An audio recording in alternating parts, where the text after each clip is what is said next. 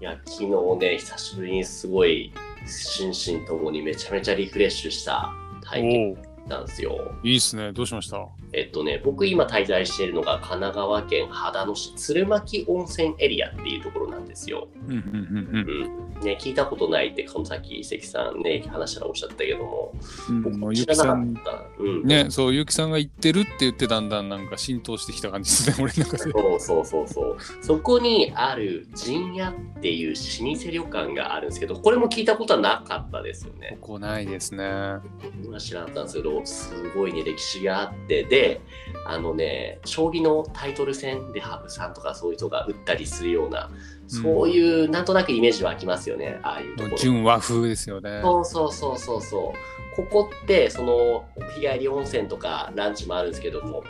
ランチが最低でも今だと5000円のプラン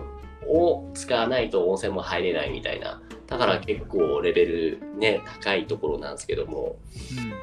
おこがの料理からもうもう景観も綺麗だし、もうおもてなしもすごいもうまさにこれだよっていうものすごいレベルの高いサービスでね。すごい今写真見させてもらってるんですけどもううんに日本の楽園って感じですねそうですね。これはね、一石さんもね、ちょっと家族とかで行った方が良いですね。うぜひん旅館行きたいねね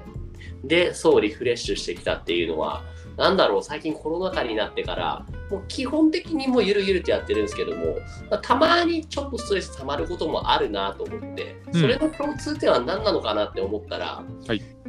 双方向的なコミュニケーションが取れないことに、ストレスを感じるんだなとうん思って、うんうんうんちょっとまあこれだけ言うと抽象的で分かりにくいかなと思うんですけど例えばじゃあ、えー、とグループでセミナーを受けたり勉強会を受けたりみたいなそういう機会って一石さんもありますかねそのそうですね先日も、うん、ある企業が主催するセミナーを受け,、受けましたね2時間ぐらいのあもうある企業が主催っていうともう1対もう数百とかになるんですかね1対 N ってやつですねそうそうそうそうこういうのってもう最初から最後まで聞けますう最近特にオンラインだからうん耐えらんないですね耐えらんないんですよ僕もそういうの今まで何回か受けたけどももう最後まで受けるのもうほぼないんですようんうんうんで、なんでかなって考えたら一方的なコミュニケーションなんですよね。うんうんうんやっぱり自分に対して話してるとか、その質問来たりとかがないと飽きますよね、大抵の人は。うんきますねうん。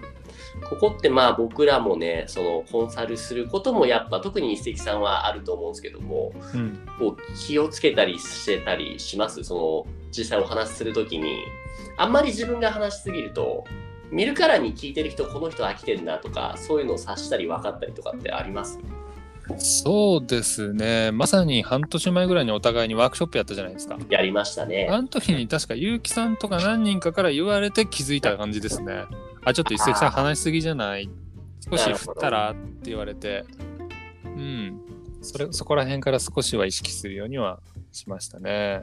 結構自分で走ってやってるともう自分で気づかなかったりするんですよねそのそうそうそうそう。で、そこにちょっとこう、俺と結城さんの間柄とか、まあうん上司とか先輩とかいるとフィードバックもらえるんですけど、うんうんわかりやすいのが校長先生とかになっちゃうと、ね誰にも言ってもらえず、みんなからどんどん嫌われていくっていうパターンですよね。そうなんですよでねちょっとまたタッチが悪いのがそのずっと話してても聞いてくれる人たちももちろんいるんですよねその割と熱烈な熱狂的なファンの人たちになるのかなと思うんですけどももちん、ろんそういう人たちがいるのはいいことなんだけどもそういう人たちばっかりになってしまうと新規の人が入ってきづらくなるんですよね。うんうん要はその自分語り自分のことをずっと話してそれを聞いてくれる人たちだけたのためだけにやってるとそのコミュニティのメンバーの循環というかねあまり新しい風が入ってこないんですよね、うんうんうんうんうんうんうんだからこそ一方的ではなくその聞いてる人を巻き込むようなコミュニケーションをしていきたいなってするべきあだ、ーうん、うんうんうん僕らのねこの配信しているポッドキャストとかあとはディスコードもそうなんですけれどもうんうんかなりもう会話がメインですもんね。まあ、うそうですねあのポッドキャストって結構その1対 N じゃないですか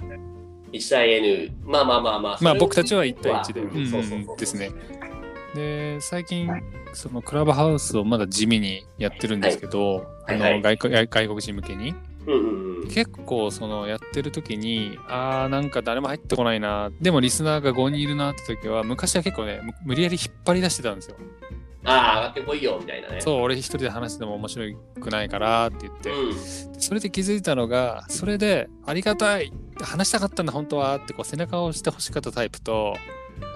それやった瞬間に離脱してもう二度と顔出さない人がいてああね、そうそうそう、こんな言われんなら俺はもう来ないよっていう人がいそうる。俺はただ聞きたかったんだみたいな人がいてうんだから先。になんかラベルつけるっていうのかヒアリングするといいんじゃないかなって思うんですよね。はいはいはい、呼んでほしくない、あそうるいは、呼んでほしいっていうの。巻き込んでほしいんです俺はっていう人と俺はただこの憧れのこの人の話をもう一方通行でいいから聞きたいんですっていうものとかうんうんうんうんう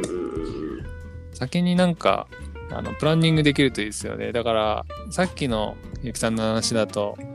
はコミュい。ニティの中になんか2つの層がいちゃったタイプなんですかね。そうかもしれない。うんうんうんうん。うんうんうん、ただ聞きたい派とワイワイ会話したい派、うんうんうんうんうん。うんうん、それどうしたらいいんでしょうね最初に聞けばいいのかな話したい人はあーね、ね、それででも話してる時点で話が、もう本当話したくない人ってそれすらも嫌がるだろうからね。あと あのーまあ飲み会とかそうですけどはい。ただ聞いてるだけの人がいるとそれはそれで話しにくいっていうのもありますよねそうなんですよ。なんかただ見てるだけって、いやいやいや、ちょっと食ってくるのに、こっちも気まずいよっていうのが ね、あるんですよね。うんうんうんうんリアルでもこういうことが起こるし、オンラインでもこういうことが起きるんですね。確かにどっちの方が起きやすいですかねオンラインとかやっぱオンラインの方が起きやすいのかな顔が見えなあい分あーねねね特にクラブハウスなんかそうだけれどももうふ基本的にダラダラしながら寝転がりながら聞いててふらーっとしてたのにいきなりその中の話してる人が「あなたも来てよ」みたいな名指しで言ったらギョ ってする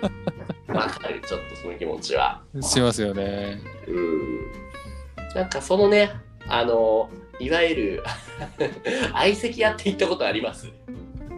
俺ねあれが出てきた頃にはすでに結婚しちゃったんでねあそっか行ってみたかったんですよ行ってみたかったあれもね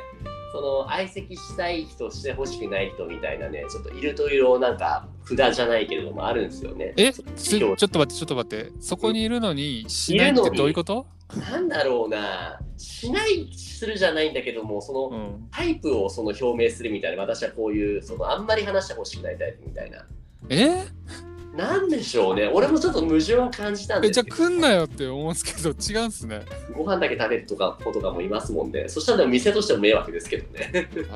かにまあもしくは今はちょっと疲れてるから10分休憩とかなのかそうなそうそうそうそううんうんうんあとあれで分かりやすいのはねあれですね、美容院とか行くじゃないですかうんカルテ書くじゃないですか最初そのアンケートみたいなはいあそこにそのお客様はそのコミュニケーションしてほしいタイプですかいやリラックスしたいタイプですかみたいなチェック欄があるんですよねはいはいはい前美容師のそれこそですねあのこの間ゲストにも来てもらったジン君とかと話したんですけども、んお客さん全然違うから、うんそれを見てやっぱ判断しますねって言ってましたね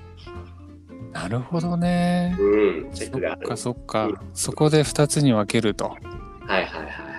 面白いあそういう意味ではちょうど一昨日美容室行ってきたんですけどあはいはいはいそこのいつも切ってくれてる女性の方がねちょっと独立しようかなって言っていていいじゃん、いいじゃん。そうただ結構今あのーなんだろうお金もそんなにあるわけじゃないから何で独立しようって。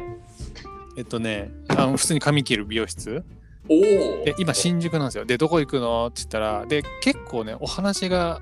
なんだろう上手な方で